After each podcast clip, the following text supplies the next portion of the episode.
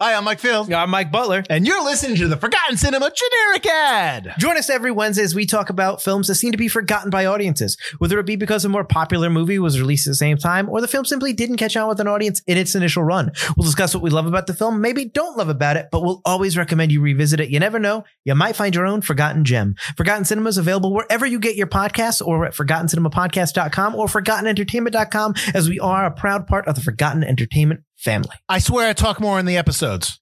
Hello there. I'm Colleen. I'm Anders. And I'm Daniel. We're nerds who love science fiction and fantasy stories. So, of course, we love Star Wars. And if there's one thing the internet definitely doesn't have enough of, it's nerds talking about Star Wars. So each episode, we journey to a galaxy far, far away to discuss what's new in the Star Wars canon and beyond with yet another Star Wars podcast. From the endless sand dunes of Tatooine to the highest levels of Coruscant, we cover it all. Yet another Star Wars podcast is available wherever you get your podcast and is proudly part of the Forgotten Entertainment family. Hi, I'm Shamar Griffith, codename Comic Shams. And I'm Andrew Tejada, codename Arate. I'm a blurred with a love for artwork and comics and animation. And I'm a writer and blurred with a love for pretty much the same things. We grew up together and spent most of our formative years watching and talking about DC superhero shows and content. In fact, we still do. Every episode, we will discuss a DC production, compare it to its original source material, and share our thoughts on the adaptation. We've enjoyed our conversations these past couple of decades, and we think you will too. This season, we'll put a shock to our system by covering Static Shock, the animated series, on yet another DC animated podcast.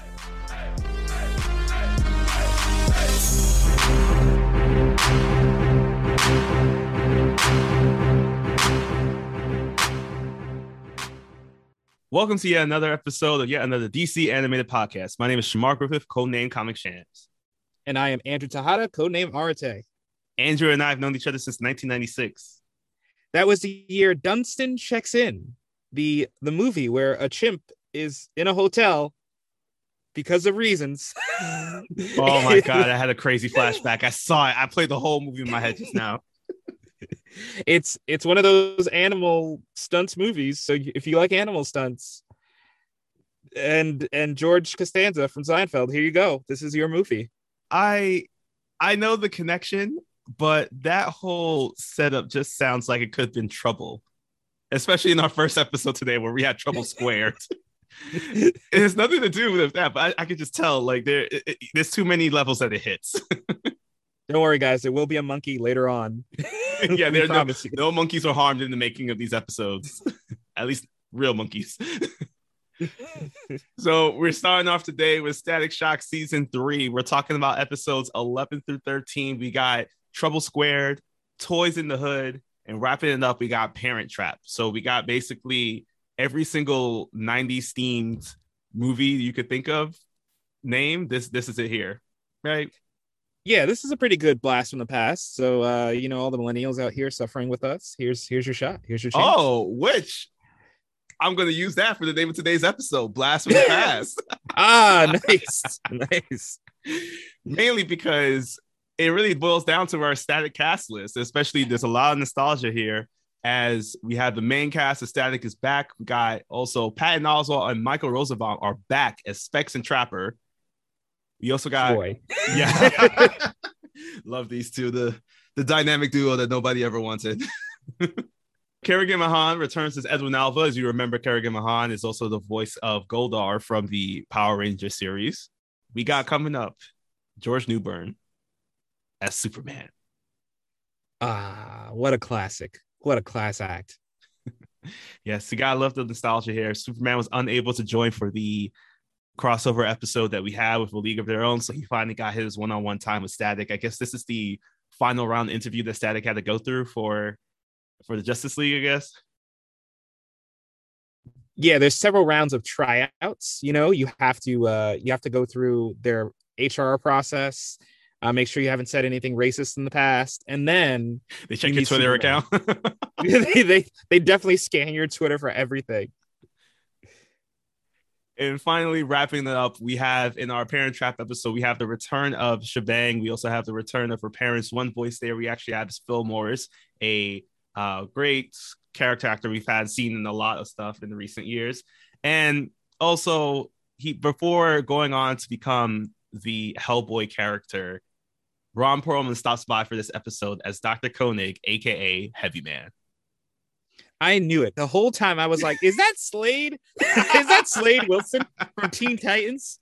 Thank you for. It's just like in Teen Titans, he don't like them teens. He really. No, there were so many parallels.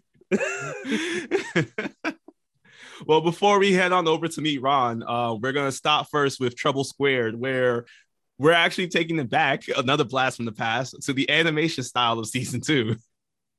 Yeah, I assume this was another supposed to be season two episode because again, Gear is conspicuously not Gear anymore. so how you get demoted? yeah, he, he just seems to be just hanging out and uh yeah. So uh Static is at the community center. He's using his powers to do the most charitable thing, which is fix the arcade machine. And the broken arcade machine is symptomatic of the centers having some financial problems. They've run into a little bit of hurdle with money, as in they don't look like they have any. Yeah, and this is where we get a chance to see Robert Hawkins. He's on the phone. He's you know try, trying to get some grants to really get the community center to continue on. Unfortunately, Virgil tries to offer some kind of money, but as we would expect from a 15 year old kid, his wallet is his wallet is so empty that not even the cartoon fly comes out of it. Ugh, that's that's a big insult, you know. Can't even Yeah. buy a jawbreaker. you broke, kid. you you broke. So, luckily, though, for Virgil, he will learn about where he can make money. As today's career day at school, he is on a trip with Daisy, Richie, and the rest of his people in his class as they head on over to Alva Industries. As we know, Alva Industries is the place we do not like. Yeah, it's also weird that the career day was a field trip. Like normally, isn't that in school? It's one or the other. This there's got to be a balance. You can't be having both. yeah, it's it's a weird it's a weird turn.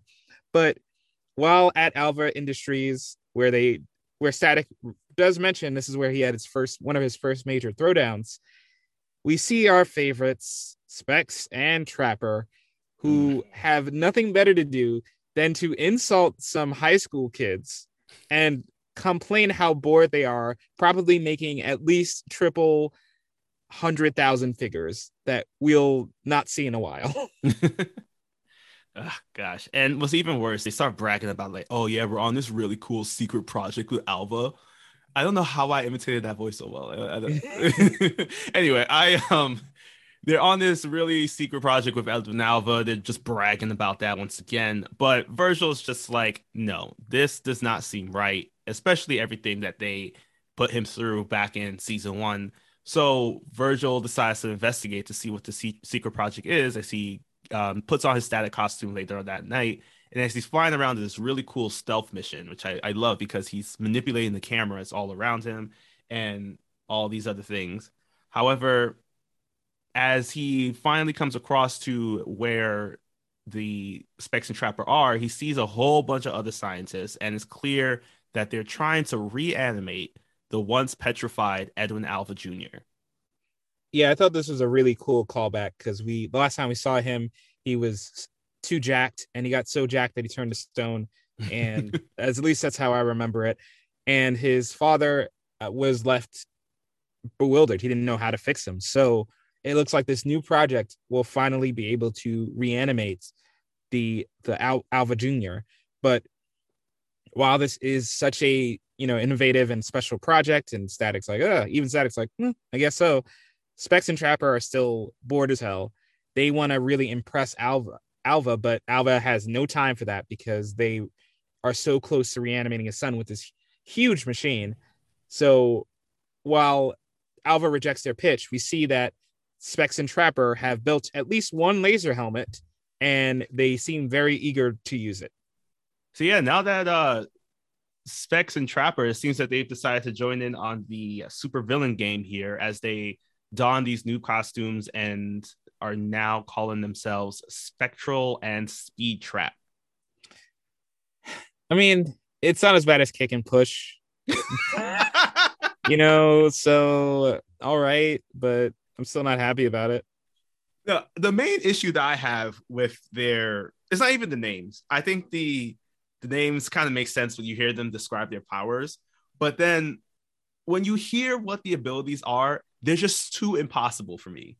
It's, it does. It's impossible. There's no way you can do this. So basically, Specs turned himself into a Green Lantern with the power of the elements. Like he's Captain Planet. Yeah, he can like generate again that Android 17 field and like shoot any like yeah, he had like seven elemental powers or something like that. Right. Like if he shot a suit? red one, he could turn. He could. It was legit fire. He can also freeze things if it was blue. This is too much. Yeah, and Speed Trap is absolutely broken because he can. I think it's kind of implied he can mess around with time, but I think it's supposed to be kinetic energy to be somewhat realistic. But he can slow down and speed things up independently. Like, are you the Flash, sir? I was yeah, because I was just like, there's no way that you could just build. It was also put into a gauntlet. There, uh, no, no, no. This is impossible. Regardless, that this is not the Infinity Gauntlet. There's no, and you even then you needed like stones in order to make that work. There's no way that he could mess around with kinetic energy that much. Yeah, it is a it is a definite hack. They're definitely OP, which is why Spectral and Speed Trap absolutely kick Static's ass in mm-hmm. this fight. I mean, honestly, Static had no chance. Gear's not around. He's their powers are so OP, and they kidnapped Static. And again, they call him the Kilowatt Kid. It's coming Yes. back. it was a little confusing though because it was just like this episode was supposed to drop in season two so I was just like do we do we have to give credit to specs and trapper versus harley for the kilowatt kid I'm not. okay cool just let all right so uh, Static is just coming out of consciousness, and his sister catches on, calls calls up Richie. Richie uses a classic bathroom excuse that Virgil's in the bathroom with that tuna noodle surprise. we need to count how many of these that they've used in terms of like how many bathroom excuses they've gone through so far Yeah, there's so ah, we should have kept out from the beginning because I can think of at least five off the top of my head. And but luckily, Richie calls Static and this wakes Static up just in time as Spectral and Speed Trap are showing that they captured Static to Alva, and Alva's like, I ain't asked for this. this is the exact way it was just like this is why you need to ask your teachers about what extra credit assignments are actually available. Don't jump ahead. Because alva is just pissed right now because he's just like your main job was to basically help with the issues of my son. You brought the person who basically ruined my life. I do not care about this right now. And there's nothing that static can do that can help with Edwin Alva Jr. becoming unpetrified. So now it's leading to this point where Alva is just trying to figure out what's the best course of action while static at the same time because he doesn't he's able to generate enough energy he's able to send off a charge that is long enough to distract them all and then he's able to fly out but before he does fly out this is where i'm assuming we're getting this week's static shocking damage report Oh, yes, because this week, during the course of the battle inside Alva Industries with Spectral and Speed Trap, Static destroys approximately four Windows 95 computers.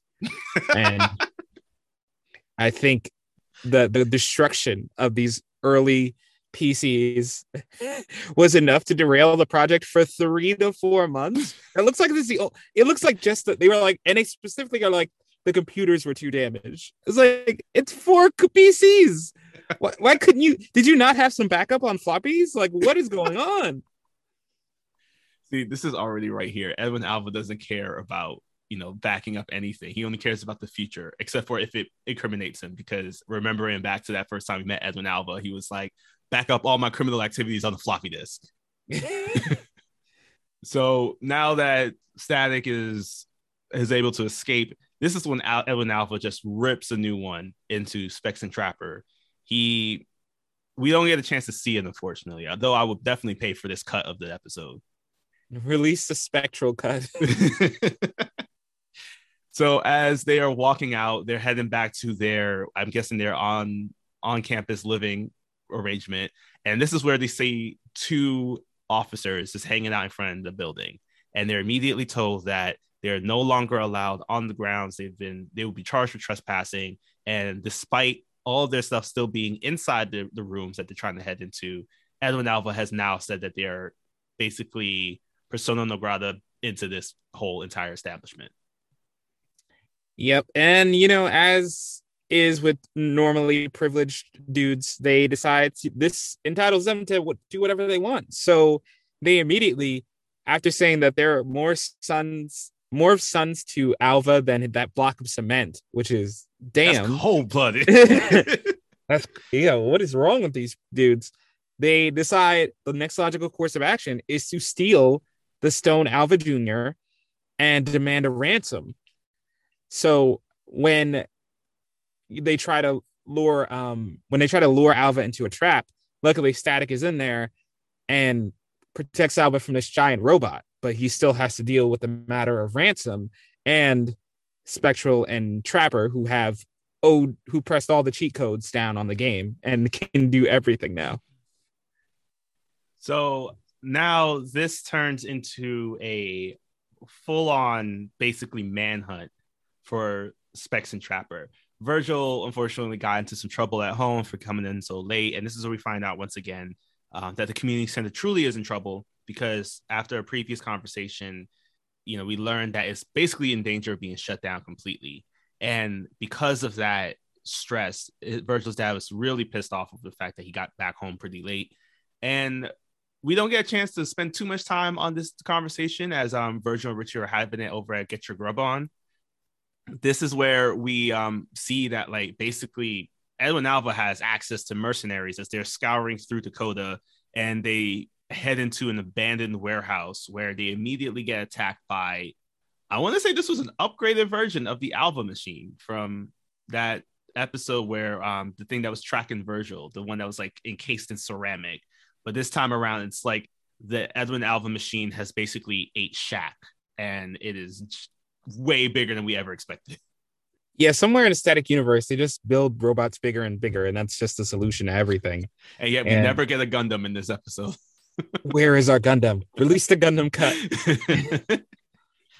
But robots are no match for static at this point. So he easily defeats it. And since Alva and Static kind of want to do want the same thing here, they decide to team up, form a temporary alliance to get the stone Alva Jr. back. And Virgil quickly pieces together that they're probably in a familiar location. They're and it goes back to the school from season one.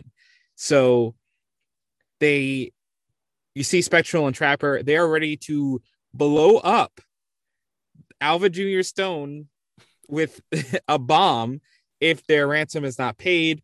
And unfortunately, Alva is a cheap ass dude.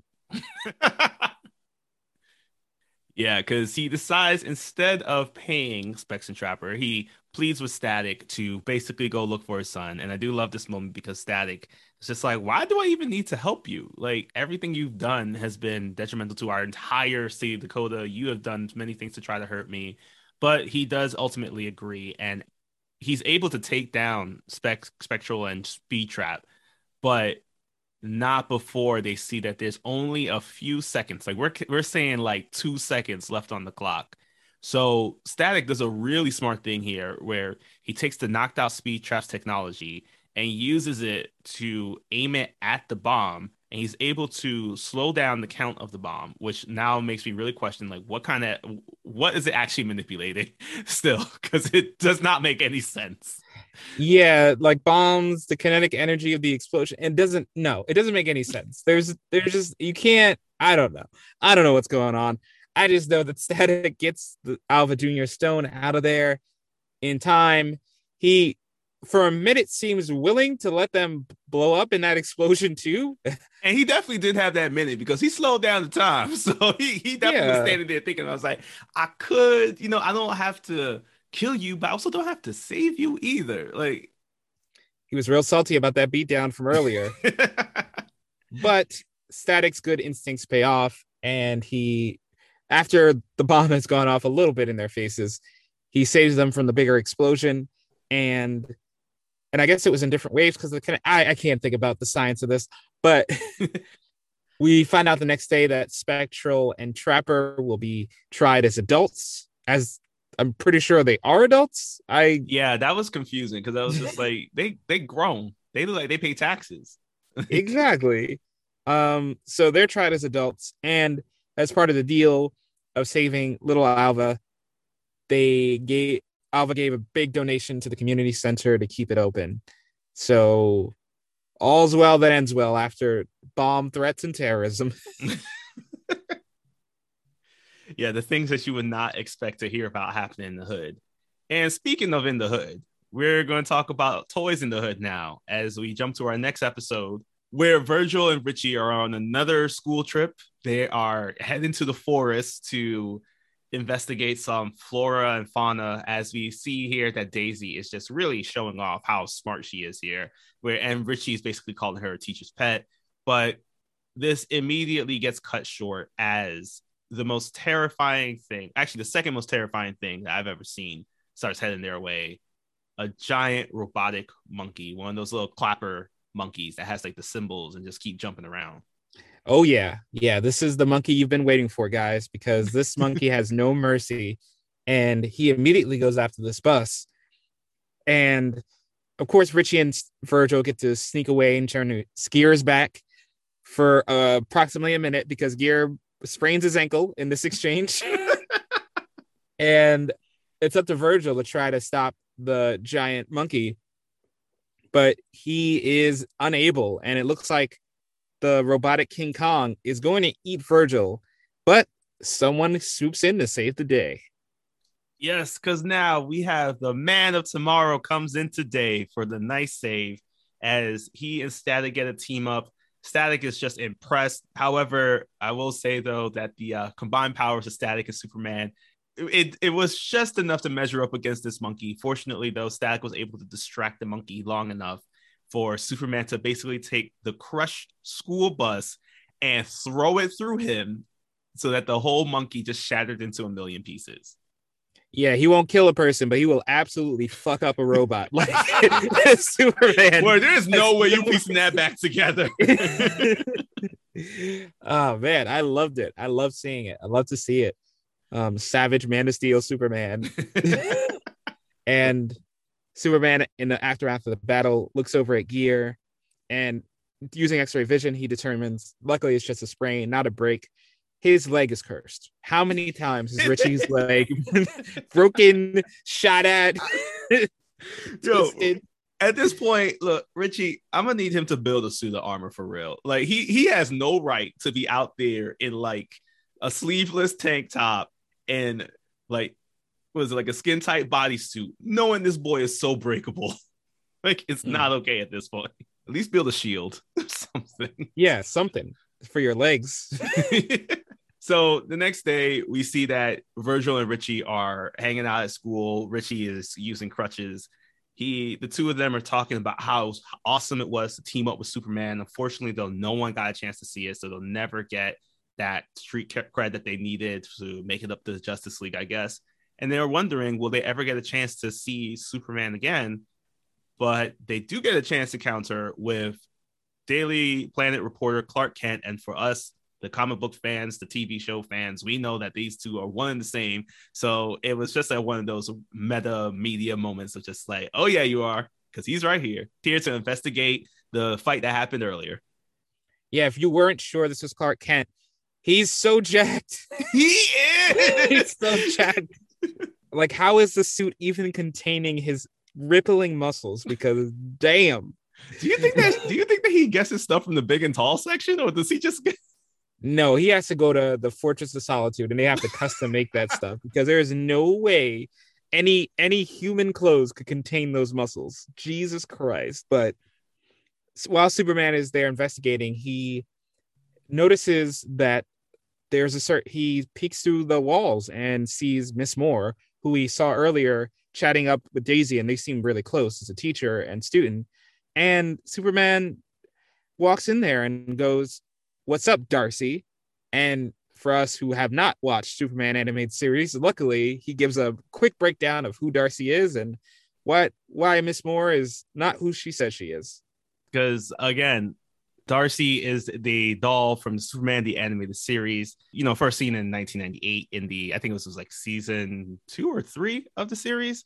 I all I remember it was in one of those episodes of Superman the animated series. We learn here that Darcy is a creation of Toyman, is connected to Toyman, and Toyman was just basically in love with her, made brought gave her a personality, and she's been trying to escape Toyman this entire time. So as they're talking it through, Clark is just like, you know, let me know what I can do. I can definitely help you. You know, we were able to work alongside each other before, so let's let's try to make sure you do it again. However, this reunion gets cut short as Clark starts to hear the the footfalls of this gigantic creation heading their way. And I know that I said that the monkey was the scariest thing I saw. This is actually the scary thing, scariest thing I saw because a giant clown starts heading their way, and I do not fuck with clowns. I hate them. Oh my god, and especially this one because it, it's strong enough to tear the roof off. What the, the, hell? in one go with barely any effort. Now you know why they go on field trips because the Mhm. school has come under attack too many times. They're trying to get the kids to safety. or there's just no school at this point to actually even go to. Yeah, and as uh Static and Superman are ready to take on this one clown, unfortunately, it's a nesting doll of clowns, and more mini clowns pop up to address and try to go after them. So now they're Ugh. dealing with all a bunch of clowns, and unfortunately, in the midst of this, Daisy is abducted inside one of the clowns All of which are my greatest fears. simultaneously. right? It just escalated. They were like, how can we just scare the shit out of Shamar even more? Let's bring in clowns. Let's make the clowns multiply. Let's make the clowns basically eat people. Like this, no, we don't. This is the scariest episode of Static Shock, and we when we watched the the uh, the brain puppets episode. So no. so here, Superman and Static do get a run for their money here as uh Static is being held down by all the clowns, and Superman is able to use his speed and his strength to finally break away from the clowns and help Static out. But this is when Superman learns that Daisy was kidnapped. And as Superman hears this, he's like, wait, I thought they were heading for Darcy. So as he flies over, this is where he sees that Darcy is no longer on, well, basically in sight. She's nowhere near the building that she was at. So Static and Superman head on over to try to find out where Darcy currently lives. And this is where we get kind of an update about who Darcy is and this new thinking that Superman has about what actually went down, which is quickly answered for us as we see that Daisy wakes up in a random factory strapped to the what looks like the world's craziest easy bake oven. oh yeah, this thing is real suspect. And then on top of that, you get Toy Man, Mm. who this particular design of Toy Man is creepy as hell. Some soft-spoken dude with a ventriloquist doll face and outfit, and way too into the toy aesthetic. And he basically explains that Darcy wasn't running from Toy Man. She was in fact running to him. And her goal the entire time was to get close enough to Daisy so that they can make essentially a copy of Daisy's body with nanites, essentially like 3D print Daisy's body. Then um, Darcy, after that point, Darcy would be able to transfer her mind to this new 3D printed body and be human. Uh-huh. Okay, so you know how we said that uh Spectral and Speed Trap had a crazy, don't make no sense power ability set up here. this was worse. Too many steps. Again, And yes, even the Easy Bake Oven don't have this many steps.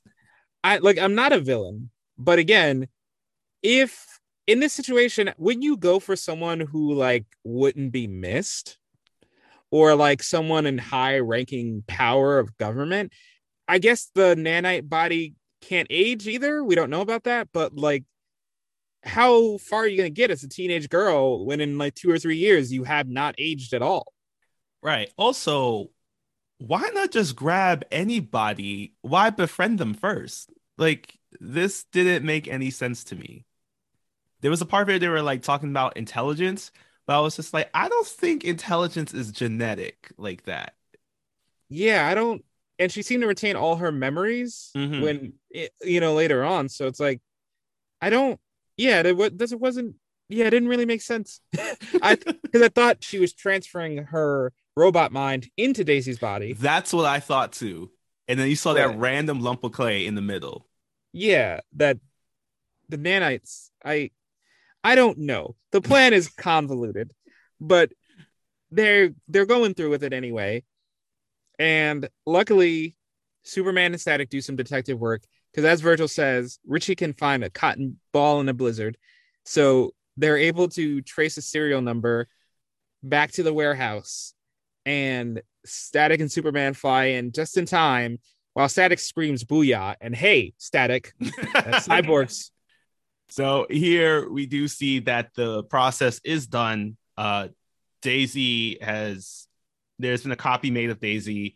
Darcy's mind has been transplanted into this new copy, and this is where we first see from Virgil's eyes the Darcy, Daisy, and Daisy appearance as he's confused as what's going on. And as Darcy is now kind of commanding Toyman to just get rid of them, uh, this is when Toyman sends out what I honestly might think is the coolest weapon to use against Superman and Static in this scenario, as he has created toy soldiers, like life-size toy soldiers, not like the March of the Wooden toy soldiers from that old movie, but life-size toy soldiers, and each one of them have been laced with kryptonite. So when Superman is ready to go and fight against these toy soldiers, he's immediately taken out. And because that their material's been mixed in with plastic, Static can't do anything against it because they just naturally repel his electricity that he sends forth. And I just thought this part was really cool. I think this was the best toy that Toyman actually ever created. Oh uh, yeah, I agree. I love this concept, and I love that Toyman was like, "Well, this is a happy coincidence because I was just, I was just trying to get Superman, but this works against you too. This is great." So I do love the the use of the skillful use of both of these things combined. It, it was really nice to to see. So we have this moment where we're like, we genuinely don't know how the heroes could beat Toyman at this point, and just when things are at their lowest, Darcy decides, I'm going to double cross Toyman. So she has a robotic Ken doll. Yeah, it was definitely a robotic Ken doll. okay. Mm-hmm. Drives in with a car, busts through the warehouse, and this temporary distraction gives Daisy the opening to free herself from her restraints and run into a nearby maze, I guess, that Toyman just had in that warehouse. He had time to build a doll maze, I suppose. I don't know. He, it- she's in a maze.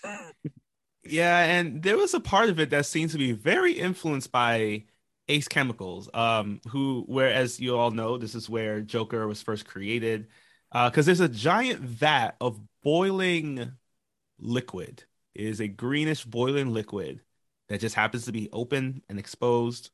And as Darcy is chasing after Daisy, they're able to also trap Toyman under a um a piece of plastic. Um, it was like a plastic container for where like toys actually exist. So this is just like a little slap in the face to me. yeah, and Static is able to do that because he's able to create a highly charged atmosphere that Mhm. shorts out the RV men's chips. sure, sure, Static. And we can't worry about that because right now Darcy is trying to either kill Daisy or turn her into the Joker because she's ready to throw Daisy into an acid vat. But Static saves her just in time. And now we get to the classic which one's Daisy? Which one's Darcy? Because even Superman's X ray vision can't tell the difference. So there's one more thing left to do. I will say, I'll give it to them that this scenario, this trying to figure out who's the real Daisy, was smart. I think that like even having it being that like it's even that Superman can't figure it out either makes sense. What I'm trying to figure out is whether this is science fact or science fiction that Virgil drops on us as he explains that all humans emit an invisible electrical aura, which he can make visible. How do you even find that out? Trial and error. so he's able to do it. He's able to create this field. So we see that he lights up purple. Everybody's looking Super Saiyan now at this point. Even Superman and Toyman. Toyman, I was shocked about because I was just like, I thought this was like a random toy just walking around. Right.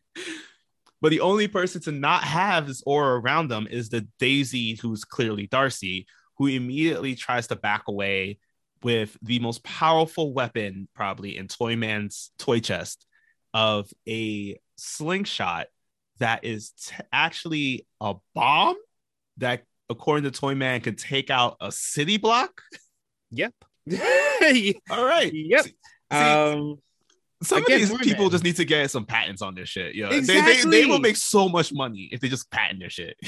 exactly. You could be sending people to carry diamonds on trains for you, Toy Man, if you just supplied yourself to the US government. I'm sure the military would love you.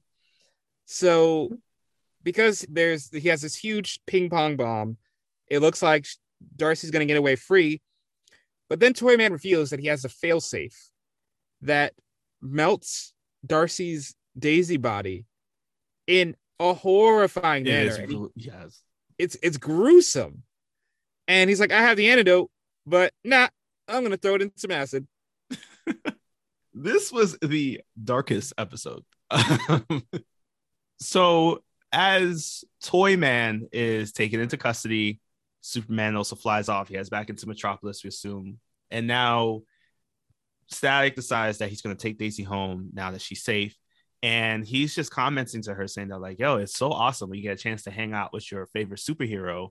And this is when Daisy comments back to him, I know exactly how you feel. Once again, solidifying that Daisy definitely does have a thing for static.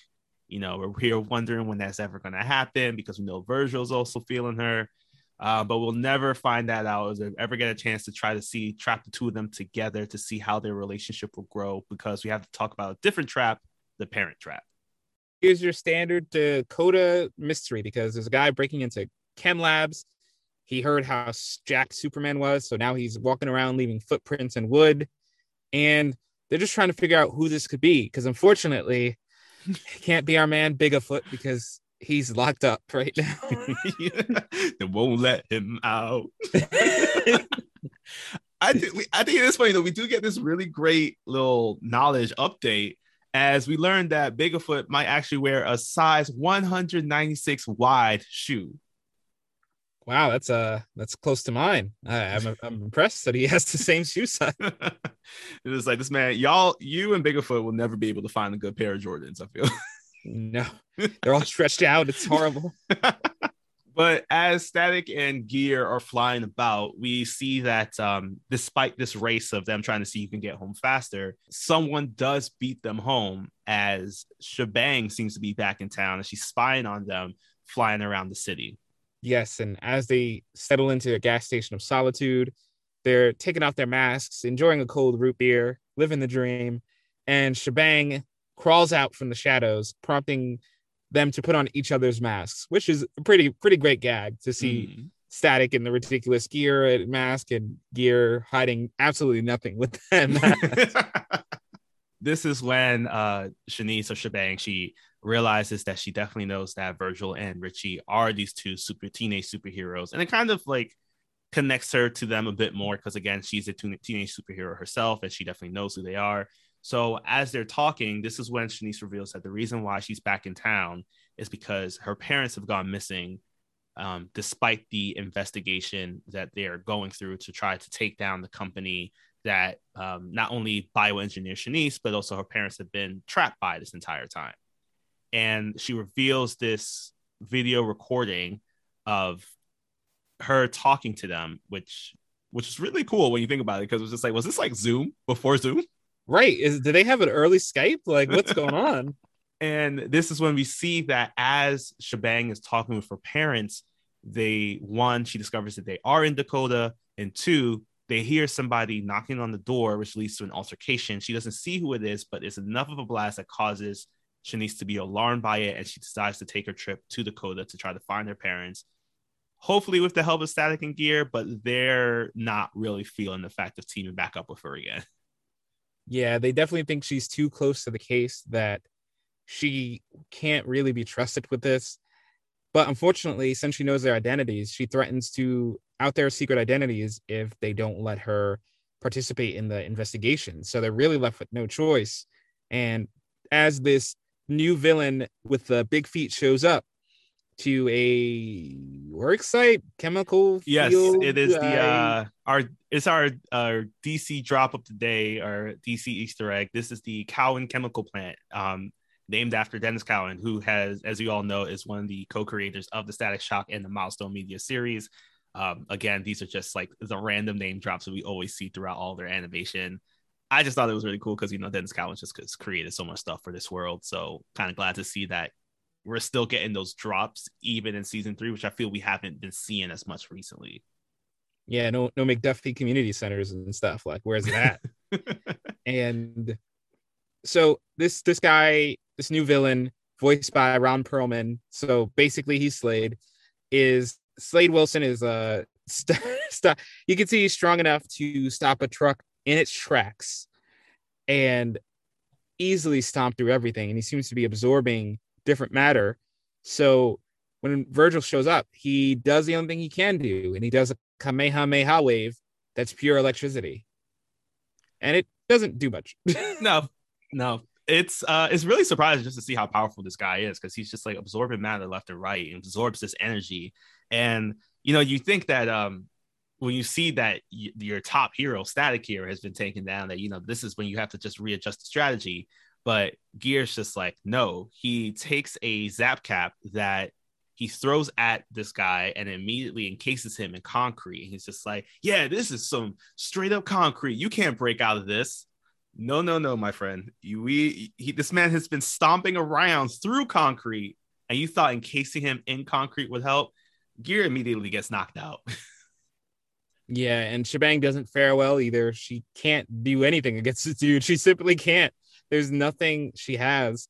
So it looks like all the team is down. And to make matters more confusing for them, the Shanice's parents show up in these robot mechas because again, straight, this is straight from Alien. This Yeah. is how many robot mechas exist in this universe? Like Jesus. right. Like at some point, somebody's got to be putting a patent on these things. Yeah, get some money. Um, Elon Musk, me- you know, Musk would have a mecha if he could. So what's going on with these? But in any case, now it's clear that her parents are in league with uh the cement guy, and they they're also like very hard to operate apparently because they don't and they do look like they're pretty hard to work. And in this altercation, Virgil and Richie are sent into the dumpster again, sadly. And even It's Richie comments yeah, I love it. And it becomes clear that this battle is not going well. Yeah, it's definitely trash. Uh, so as they are, this gives um this the this heavy dude and Shanice's parents some time to escape. As this is where we find out from both sides what's really going on. So Shanice, when she was grabbed by this guy, she immediately recognizes him, and her parents do call him out by name, call him out by Koenig. And this is where we find out from Shanice, like you know, who this guy is a little bit and how they're connected because but she does seem to be holding some stuff back. But more importantly, we jump over to where um, Shanice's parents are talking with this guy, and it's clear now that this guy can absorb energy and matter to the point where it actually affects his own density. And this is where she's enlisted Shanice's parents to try to help him solve this, but it doesn't seem like he truly wants to be helped. And he's also holding them against their will. So they're trying to expedite the process. And as he's, you know, basically kind of like messing around with all the stuff and absorbing it to make himself stronger, uh, Shanice's father just basically says, like, hey, you need to stop because you're getting, you know, getting too dense, getting too heavy for the machinery. We can't keep recalibrating this. And it's ironic because it's just like, it's a little bit of fat shaming here. Um, Yeah. but I was just like, I see where they're coming from, but at the same time, it's just like, bro, you could have avoided that a little differently. Do better. right. Do better. but it now becomes clear why things have gone so south. It's because this guy, Koenig, has put poison collars on the Shanice's parents. And unless they do everything he wants and fix his density problem before he becomes too dense to move, he will poison them and just let them die. So at this point, Shanice is catching on. She's she's kind of she already made the connection because she knew Koenig, so she kind of sensed what was go- going on earlier. But Static is just a step behind. But luckily, as they're looking through archive photos of all the scientists, Static's really good at Photoshop, so he's able to see that Koenig is the cement guy. I sure, sure, okay. Most can do that in unbelievable power set reveal today. Yeah, can, can you do that in Canva? Can you figure out who a supervillain is? no, never. One, you know, one of these days, I'm pretty sure they'll have an update for Canva for me to learn how to do that. It, it's necessary because that's what provides the break in the case. And it can't be better timing because as they try to cure koenig from his cement condition the parents realize mm, they can't do it. Why? Who cares? They can't do it.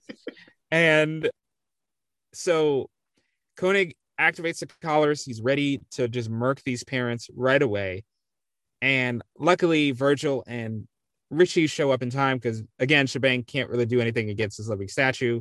So Richie goes to decode the collars while Virgil just gets beat up in the parking lot by the by Koenig. And we would normally go intricately into the battle and how cool it was, but uh not much of a battle here because Richie just decodes the poison collars.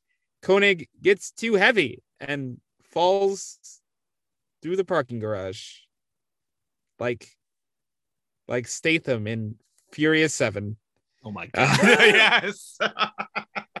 Remember that? He survived and then they were like he survived? I was like, "No. A parking garage fell on top. He's a human man." that we know of, apparently. I guess not. But yeah, so since Static didn't have to do anything to win, they just call it a day. Some police come, they pick up Koenig to take him God knows where. Um, Sh- Shebang's like, hey, maybe we're a team. And Virgil's like, maybe. And uh because we reached the time limit, that's the end of the episode. we got our first episode here with Trouble Squared, followed by Toys in the Hood, followed by The Parent Trap. In this set of episodes that compile Blast from the Past, mainly because we just got a chance to see, like, you know, with Shanice's parents and just seeing her come back, and also the fact that she knows Koenig and all these other things, the animation style. What episode did it for you, and what episode you're still looking at it, just saying, like, what happened here? Can we bring little Romeo back? Like something. Uh yeah, these You can't this afford is- no, yeah, probably can't. Uh I it's safe to say this is the weakest batch of episodes we've ever compiled in one. Um none of them really are up to the level of quality we kind of expect. And Mhm. it's weird because these three episodes have no bang baby enemies. So you would think without that limitation they would do more interesting things, but they don't. Um, Koenig is the result of experimentation. Specs and Trapper are tech. Toyman is not Static's villain. So, yeah, they don't do anything interesting with uh, the non bang, bang baby format. All that to say, if we're gonna say the best episode, it's got to be Toys in the Hood just by default, Mhm. because you got some fun Superman action. The plastic kryptonite army man is a cool concept.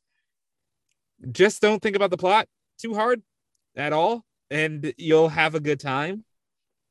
And in the race to the bottom, I mean, I I swear I don't hate Shebang, but it's also Parent Trap for me as the bottom episode because once again, I feel like you have a cool Shebang is such a cool concept.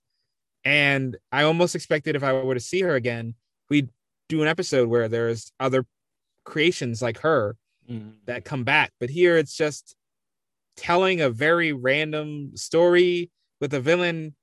And you have Ron Perlman as your Yes. villain, and he's defeated without the hero doing anything. Ugh, like this is Robin got that work every time he looked in Slade's direction. And Slade And- wasn't even like superhuman in the Teen Titans No. series. And he was all and Robin was always collecting the, those L's. He had a full t- he had a guy that could blast a laser through titanium and he still couldn't beat Slade.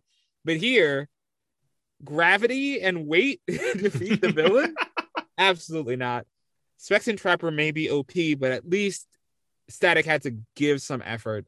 Here, between Static not giving any effort, between another wasted appearance from Shebang, and just the plot that just wasn't that interesting when you take out the elements of Yeah. I'm going to expose your secret identities unless we do hero stuff.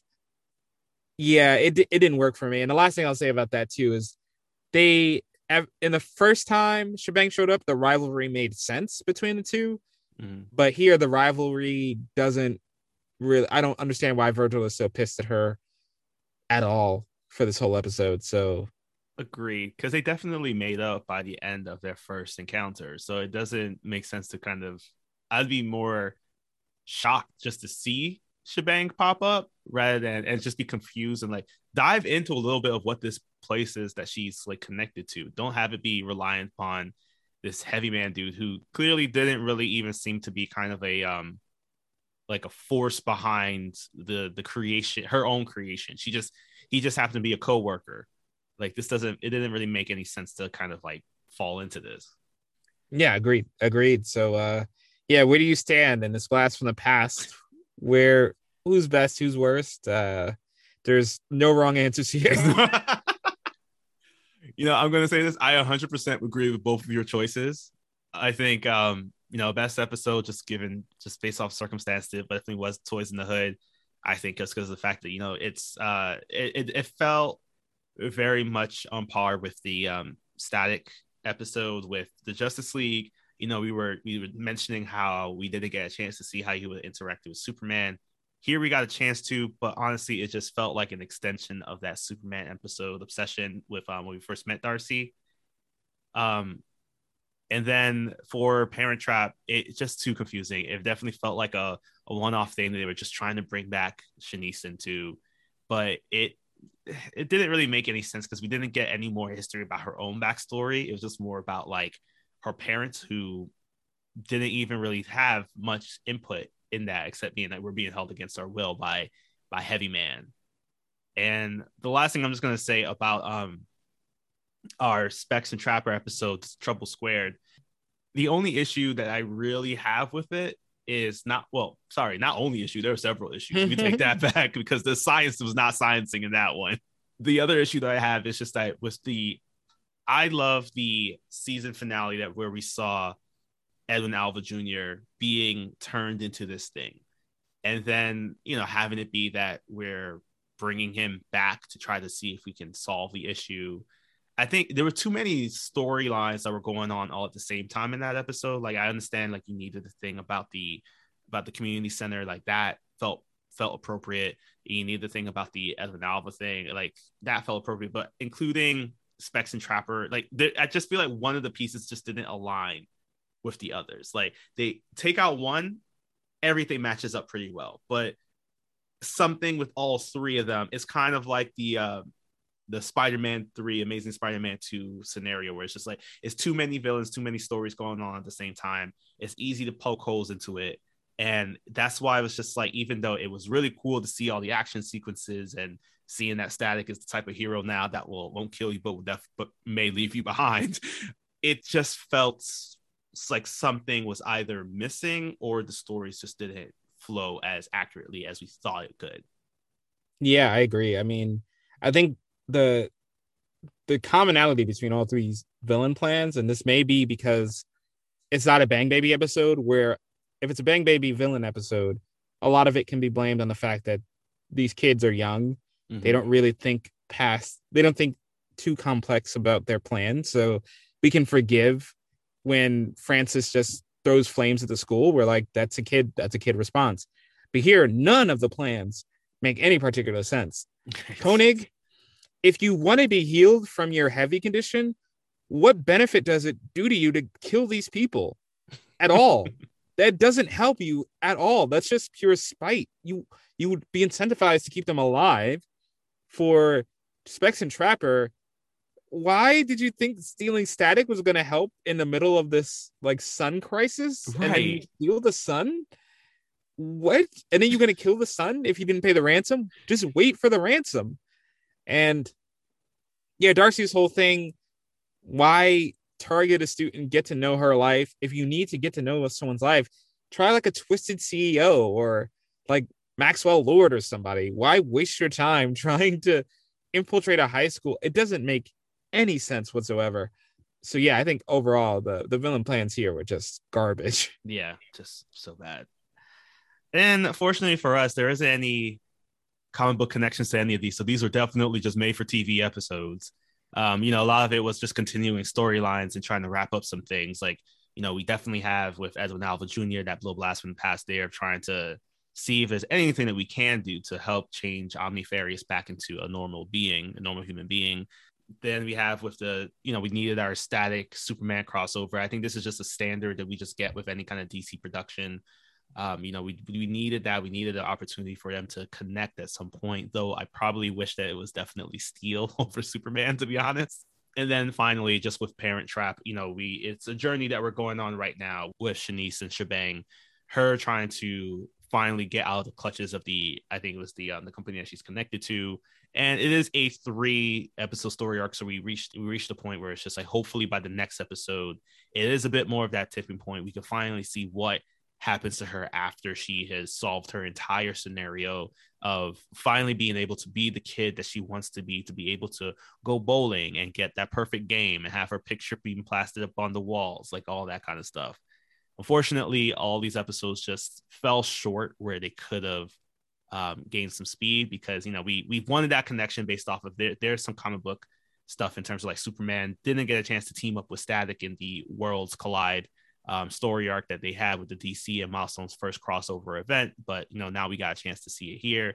But again, there isn't much that we could pull from it. Thankfully, there isn't because these episodes are just kind of the ones where it's just like you you recognize they exist into the static mythos and the static universe, but uh, they're not quite essential to to the static viewing and understanding of the character that he is. To be honest, Yeah, it just feels these feel phoned in. these feel like the leftovers to fill a season order, but yeah, definitely not the quality we're used to for this show. And you know, I it's been a while since we had anything that was seriously as bad as Static Shaq or or the 99% of germs, but here we are again. Well, that wraps up our episode here, and we are we hope that within the next two episodes will be the season finale of season three. Though they're not a two-parter, um, they do connect very well into just like really kind of defining Static as a hero that he is, and really connects his past to his future. So until then, take care of yourselves and remember that there's no need to fat shame anybody. Heavy Man, you know, he didn't need to get that disrespect about how he wasn't going to get cured if he you know, wasn't going to, you know, just stop taking in all these things. So don't fat shame people. And on the same token, if somebody walks around jacked and you're intimidated, remember they're probably Superman in disguise. So eat that donut. It's not going to change anything.